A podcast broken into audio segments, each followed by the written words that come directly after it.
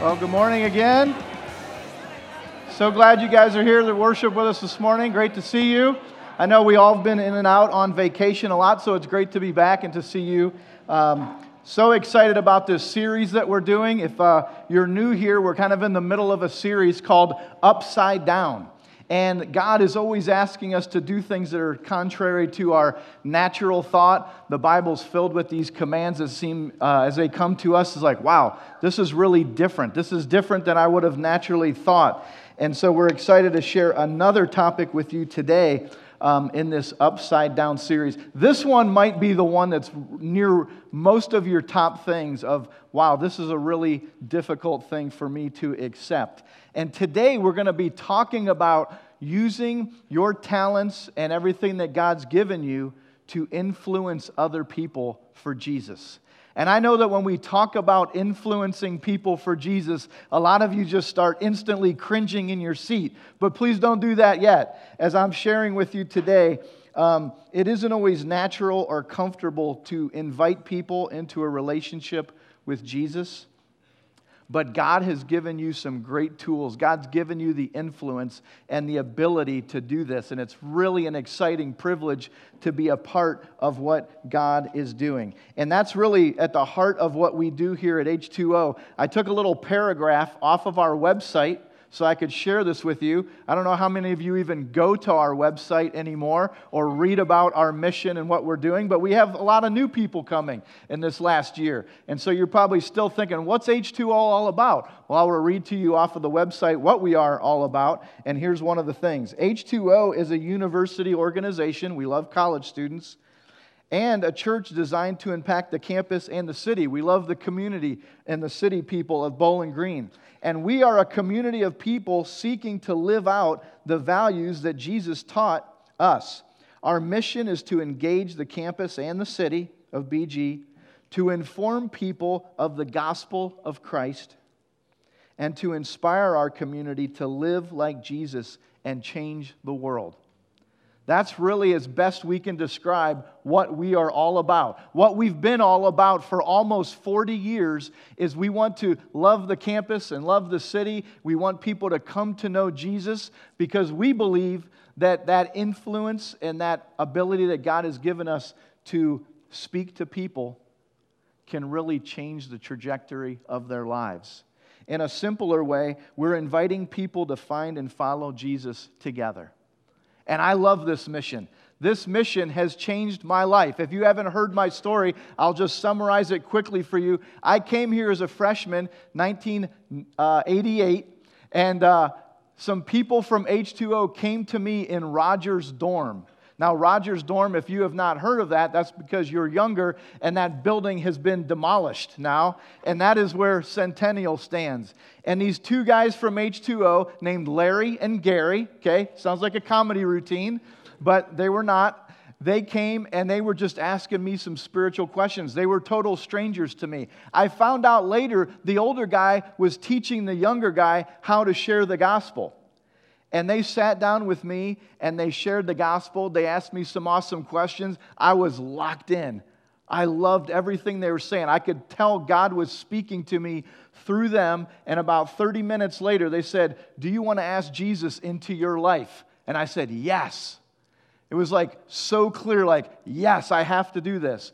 And I prayed with them and a bunch of those guys from, from his small group and in our dorm in Kohl Hall and in Rodgers followed me up and I got involved with H2O. I, re, I imagine that Larry, who was training Gary, probably walked away from that conversation with me and was like, that's how you share the gospel with people. You know, it was pretty crazy that in that short amount of time, God spoke to me in such a deep way. And I can say that was the best decision of my life. Everything good in my life, without any exaggeration, has been because of my relationship with Jesus. It changed how I thought. It changed how I thought about myself and about other people. It changed my heart. It gave me the confidence and the purpose in life that I was lacking, the shame and the guilt that I walked around with in life. Jesus came in and loved me and helped me through that. It's helped my marriage, it's helped my ministry, my friendships, my finances, everything in my life that's good can be traced back to that decision about 30 years ago. I am so thankful that those two guys went out of their way to tell me about Jesus. I'm so grateful for that. And I don't know if, you know, even those guys at that moment walking into Rodgers' dorm that day knew that, you know, today we're going to lead somebody to Jesus.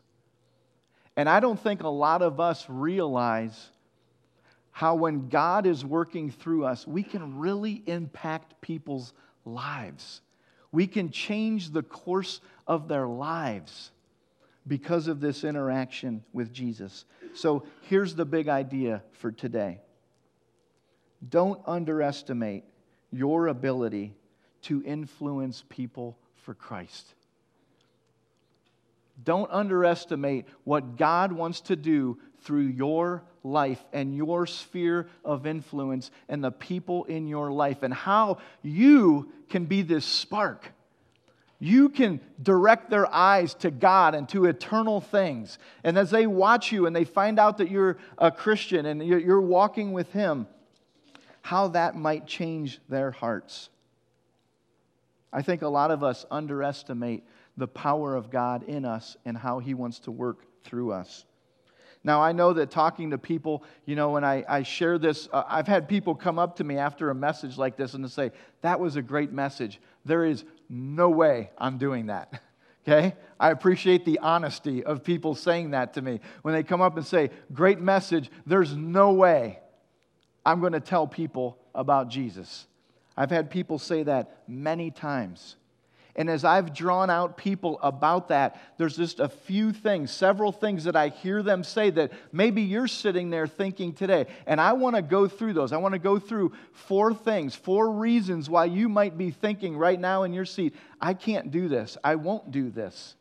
And let's just let's just explore that together. So why is sharing our faith with others so hard? Why is it so upside down to us? Well, here's the first thing. Number one, many of us, some of us, we're not really sure we need Jesus in order to go to heaven. I'm not going to assume that all of you sitting here are just confident in this. Many people come and say, You know, I like church. I like the things that Christianity has to offer. I've got some good friends in this church, but I am not sure that Jesus is the only way to heaven.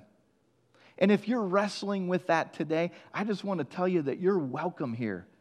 We are so glad that you're here. Maybe you haven't made that commitment to Christ. Maybe in your mind and in your heart, you're not sure that that bold statement is something that you can own. And, and we just acknowledge to you that is a bold statement.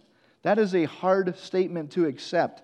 I, I am not naive to that thought that after all these years, or even as a pastor, the boldness of saying that Jesus is the way to heaven.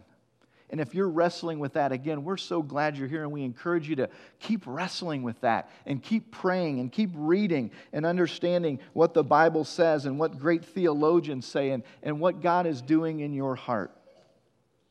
But at H2O, we just want to communicate that we're really just doing our best, even though it sounds bold and it sounds upside down to a lot of people in the world, we're doing our best to follow what the Bible says. And in the Bible, all through the New Testament, it talks about how Jesus is the only way to heaven. In the book of Acts, Acts 4:12, one of the one of the verses that I memorized early on as a Christian. It says that salvation is found in no one else. For there is no other name under heaven given to mankind by which we must be saved. This is one of the clearest verses that we as Christians would, would talk about and bring our attention to. That in the book of Acts, Jesus gave these guys this mission. And he said to them, I came and I died for your sins. I came and I died for mankind's sins because I love you so much. And we are not getting to heaven. We're not going to be able to have this relationship with God and this closeness that we long for because of the sin and the obstacle of sin in our lives. And so Jesus came and he said, I want to take that away. I'm going to die for you to open up those gates of heaven so that you can have a relationship with God and go to heaven. And the disciples that were, were experiencing this stuff in the book of Acts, you know, most of them gave their lives for this principle. Most of them died as martyrs. They were persecuted and killed because they were telling the people, this is the only way of salvation. There's no other way. There's no other person that's come to free us of our sins so that we might be saved from our sins. And people killed them for it. And it's something that we still believe so dearly, even though it's bold and it's upside down in many ways. We recognize that Jesus was God. And he came down with the purpose to free you and I of our sins. It's like the greatest gift that any of us could have ever gotten. God Himself saying, I love you and I want to forgive you. And that's what we're building this whole thing on Jesus. The foundation is on Jesus and His way. A second thing that people say to me a lot in this realm is when we talk about respect and tolerance, which is a really important thing. People say, well, we want to respect other religions and consider that maybe all roads lead to God. Surely most of you have heard this a lot, right? In the news and in our culture and in spiritual debates. And again, maybe you're sitting here and you're thinking this. And again, we're glad you're here. We're glad you're wrestling this with this. And, and maybe you're thinking, yeah, I do kind of believe that all these religions are leading to God. So I don't need to go out and influence people to believe in Jesus because you know, as long as they're dedicated to their religion, isn't that an okay thing? And let me just qualify that to say that as Christians, as Jesus lives inside of us, we always want to love and respect people. We always want to, to engage with people with gentleness and kindness and we tolerate other religions, just like we want to be tolerated. And we want to be able to have healthy dialogue with people. And that should be done like Jesus did it in this beautiful dialogue, not in hate or not with intolerance or, or disrespect. Those are not Christian things. But we can still respect people and love them, but disagree with their spiritual beliefs in 1 Timothy 2 5 and 6. It says, For there is one God and one mediator between God and mankind, the man, Christ Jesus, who gave himself as a ransom for all people. This has now been witnessed to at the proper time. What Paul is preaching here to Timothy and what Paul was preaching to the people of that time is that just as I was sharing with you, God was there in his holiness, and mankind was here in their sin. And the only mediator, the only one to bring peace between those two, was the one that could die for our sins. And the Bible says that very clearly. There's only been one person that's died for your sins in all of human history, and that is Jesus Christ. And what did he do? He gave himself as a ransom for us. And this has now been witnessed to by the people that saw him raise again from the, the grave. And so, although we love other people of other religions, this point is so crucial to our faith that we need to be able to love people, but tell them that Jesus is the only one that can die for us. You know, Ravi Zacharias is a is a, a, a preacher and a, a, pastor and an author that I really love. I, I listen to his stuff a lot. If you're very interested in all these things that we're talking about, Ravi Zacharias is a great resource, and he wrote a book called Jesus Among Other Gods. And one of the quotes from that is that truth by definition excludes. If we believe any kind of capital T truth in our lives, then that is going to automatically exclude other things and other beliefs. If you and I say, I really believe Jesus is God, then if somebody else comes along and says, no, Jesus was not God, we can't just reconcile those two. Those are two completely different things. You know, if, if Jesus didn't rise from the dead and overcome our sins, the Bible tells us that we're fools for what we're living for. But there are other religions that very clearly say that Jesus did not rise from the dead. And those are things that we need to dialogue about. Those are things that we need to engage people about because we really believe that this is the truth. You know, when we planted our church at H2O Toledo uh, six years ago, I've been up there with that church plant. It was just such an exciting experience. We had just so many hopes and, and so many times of prayer to pull together to really just pray through what we wanted to see happen in the last, you know, five or six years. And when we started that church plant, one of the things that we did was we had this little journal, a prayer journal, and we wrote down 20 key things that we wanted to see happen at Toledo. And as the years went on and we prayed for those things, God answered each one of those. We just kept going down the list and scratching them off and praising God that He was answering all these prayers. And it was really exciting. And one of the last things on the list that we had to cross off that we were so excited about is our whole team that went to Toledo was just very excited about the diversity at Toledo. And at that time, when we were planning the church, we had a whole bunch of people from Saudi Arabia that were coming to Toledo, a, a, very large population of Muslims that were coming to Toledo. And one of our staff guys, Doug, had just such a great passion to love the Muslim people. So Doug spent years reaching out to the Muslim people, inviting them to our events and having them come around. And it was just so cool to see his influence. But one of the things on the checklist, of, of, among many things, was Lord, would you use us to see a Muslim come to Christ? And we prayed for that for five years straight. And all other 19 things were answered on that list, okay?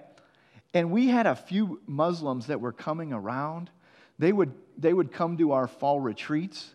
They were coming to our Bible studies. We had a party at our house, and a bunch of them came to our farmhouse for a party, and we were getting to know all these people, and it was really cool. And half of them were named Mohammed, and so that was kind of confusing, trying to figure out their names, but it was just this really great experience. And there was one guy that came, and he just loved everything. I mean, he was so into everything.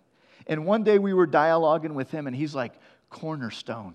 That song, Cornerstone, that is my favorite song of all songs ever written. And we're like, that's crazy. Do you know what that song's singing about?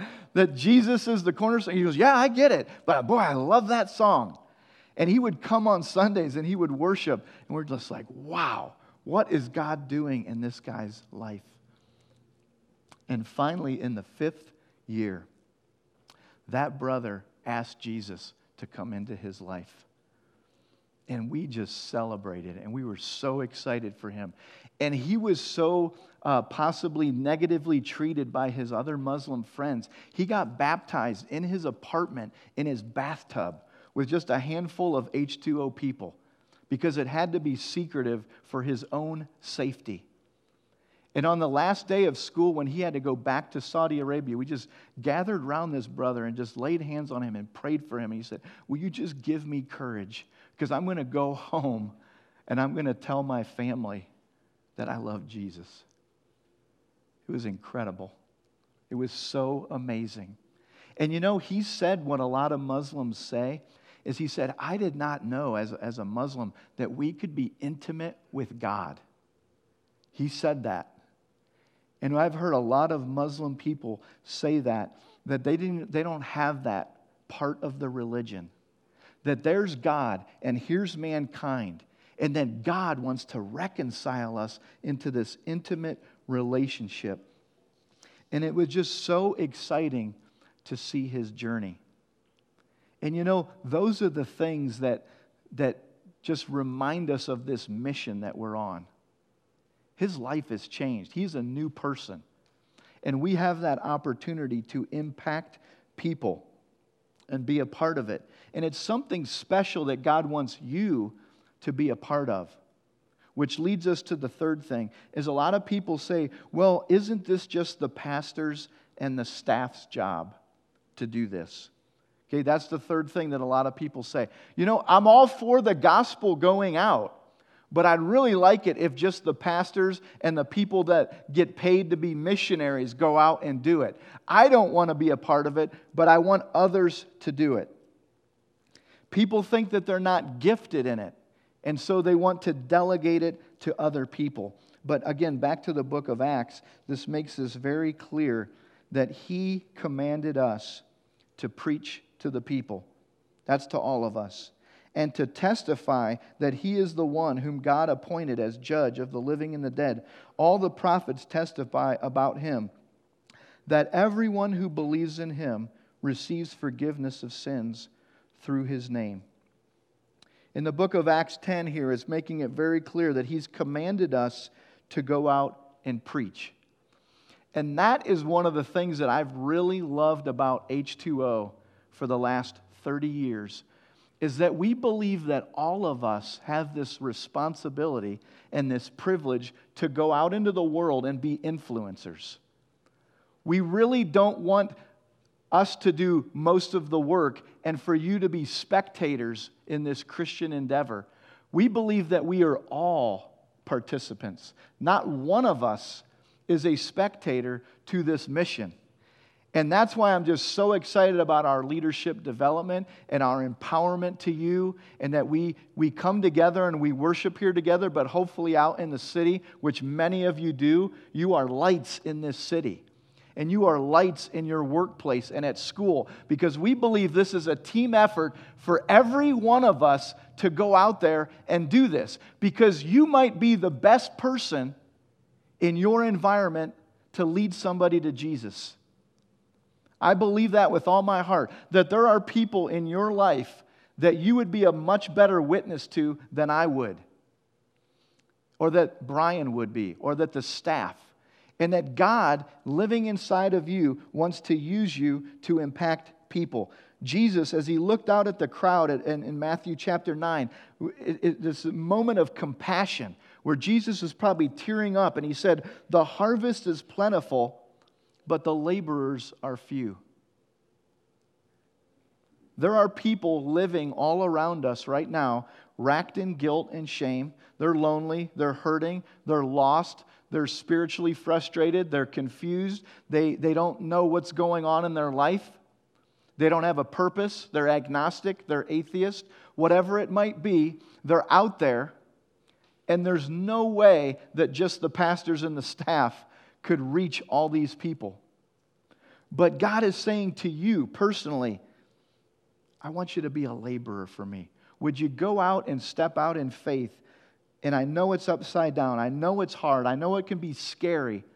But I want you to, to try to do this. I want you to come alongside with me and be a witness. You know, a lot of times I was just talking to somebody recently, and we've heard this a lot at H2O. And the conversation goes like this Man, I, I was feeling this uneasiness in my life, and I started wondering about spiritual things. And I saw an H2O poster, and I thought, oh, that's interesting. Then I was on campus, and somebody handed me a sticker or a water bottle, and I thought, oh, this is interesting. You know, what's God doing? And then a person came along and said, hey, would you like to go to H2O? And the person's like, okay, God, I hear you. You know, we hear that story a lot. Maybe that's your story. I don't know. But that's a lot of people's story. And what I love about that is usually the people that are inviting them to church are not me or the staff, it's, it's you. And God is using you as a, an arrow. He's using you as this, this light He's using you as an ambassador to point people to Jesus. And this is what C.S. Lewis is saying in this quote. is these people need these, these signs. Indeed, the safest road to hell is the gradual one. The gentle slope, soft underfoot, without sudden turnings, without milestones, without signposts. We believe that sadly, there are people going in a destructive direction. And it haunts me and, and tortures me to know that people might go their whole life and no one asks them, hey, how's it going spiritually? How, how's it going with God? What do you believe happens to us after you die? It haunts me that they might go their whole life and no one asks them that question. And C.S. Lewis is saying that's, that's the gradual road. No one interfering, no one bothering them, no turnings, no direction, and no signposts. And man, God is, He's calling us together, every one of us, to be a signpost, to just direct their eyes toward heaven. And the last thing that we hear a lot is that I can't share my faith well and I don't want to fail. We're all so scared of this. You know, we're all so scared that we're sitting there thinking, I don't have what it takes. I can't do this. And I'm just going to fail. I'm gonna, it's going to be awkward and I can't do it. And I love what Rebecca Pippert here says in uh, Out of the Salt Shaker. She says, Our problem in evangelism is not that we don't have enough information, it's that we don't know how to be ourselves. We forget we are called to be witnesses to what we have seen and know, not to what we don't know. The key on our part is authenticity and obedience, not a doctorate in theology. I just love what she's saying there. Just be yourself and tell people your story. Tell people what God is doing in your life, and that is a great, powerful witness. Just what they see in you and what they can know about you can be very powerful. You know, we've named our church after John 4, where Jesus is interacting with the Samaritan woman. We probably share that a lot. And in John 4, Jesus is at the well and he says, I'm the living water. Okay, if you know that story in John 4, it's a pretty cool story of Jesus' forgiveness toward this sinful woman. And he says, I can give you a water, H2O, that will never uh, allow you to be thirsty again. And you know what's the cool thing that we don't always highlight in that chapter? That woman believes in Jesus. And you know what she does after that? Right after that, she goes to the city where she's from and she says, Hey, you're not going to believe this guy that I met. He's amazing. Come out and see him. And the people come and they believe in Jesus. And they say, We don't just believe because of what you said. Now that you've introduced us to this guy, Jesus, we love him. And we want him to stay with us and talk to us some more. And they believe in him. And this woman, this Samaritan woman was probably a believer for about an hour before she went and told her story and influenced all these people. How much more you and I, with our Bible knowledge and our experience, you know, I think we have what it takes. I know that we have what it takes because really it's about Jesus inside of us. He says, Preach the word in, in, in 2 Timothy 4. Preach the word. Be prepared in season and out of season. Correct, rebuke, and encourage with great patience and careful instruction. When we have patience and we just ask God to use us and we're prepared, we're going to be able to lead people to Jesus. You know, I've been enjoying watching the World Cup. And um, my brother's in town with his nephew, and they're having a soccer tournament right now in Perrysburg. And so, even yesterday, we are out watching some soccer, and it's fun to watch. And it's exciting to see them all running around. And I was remembering yesterday watching these really good athletes play soccer when my kids were really little playing soccer. And if you've ever watched little kids play soccer, they get in those little clumps, okay? And they're all just kind of kicking the ball and, the, and the, they're moving around in this clump and it's not very entertaining to watch at all. And I remember when my kids were really little and they were a little sheepish to even get in there and kick it. And sometimes if you go to these games with the parents and the little kids, the parents are usually just yelling like, kick it, just kick it, kick it, you know? And the little kids, it's like, you know, it's so funny and cute. And I was just thinking about this analogy of how in Christianity, a lot of us, we want to be on the soccer team, okay? We want to be in the Christian group. And we love the uniforms, and we love the team.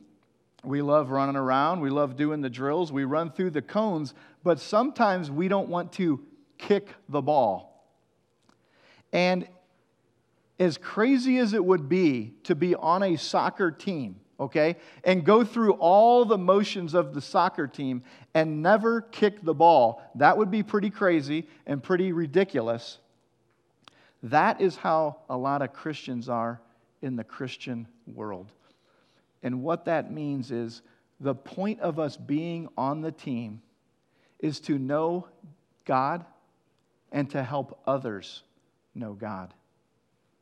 And when we help somebody else know God, that is like kicking the ball. That is like scoring a goal. That is what we are doing on this earth for those that have committed their life to Jesus. We're now trying to make the team win.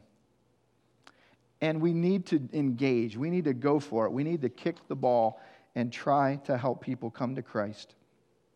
What can we do to invite people to follow Jesus? Here's some just quick thoughts. Is number one, we need to just pray for people.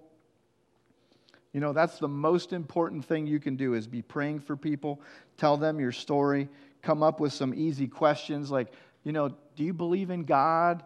Uh, what's our purpose? Did you grow up any spiritual beliefs? What do you believe about Jesus? What do you think about the Bible? Come up some, with some questions that are easy for you to ask people. Invite them to church. Invite them to our groups. Invite them to serve with us.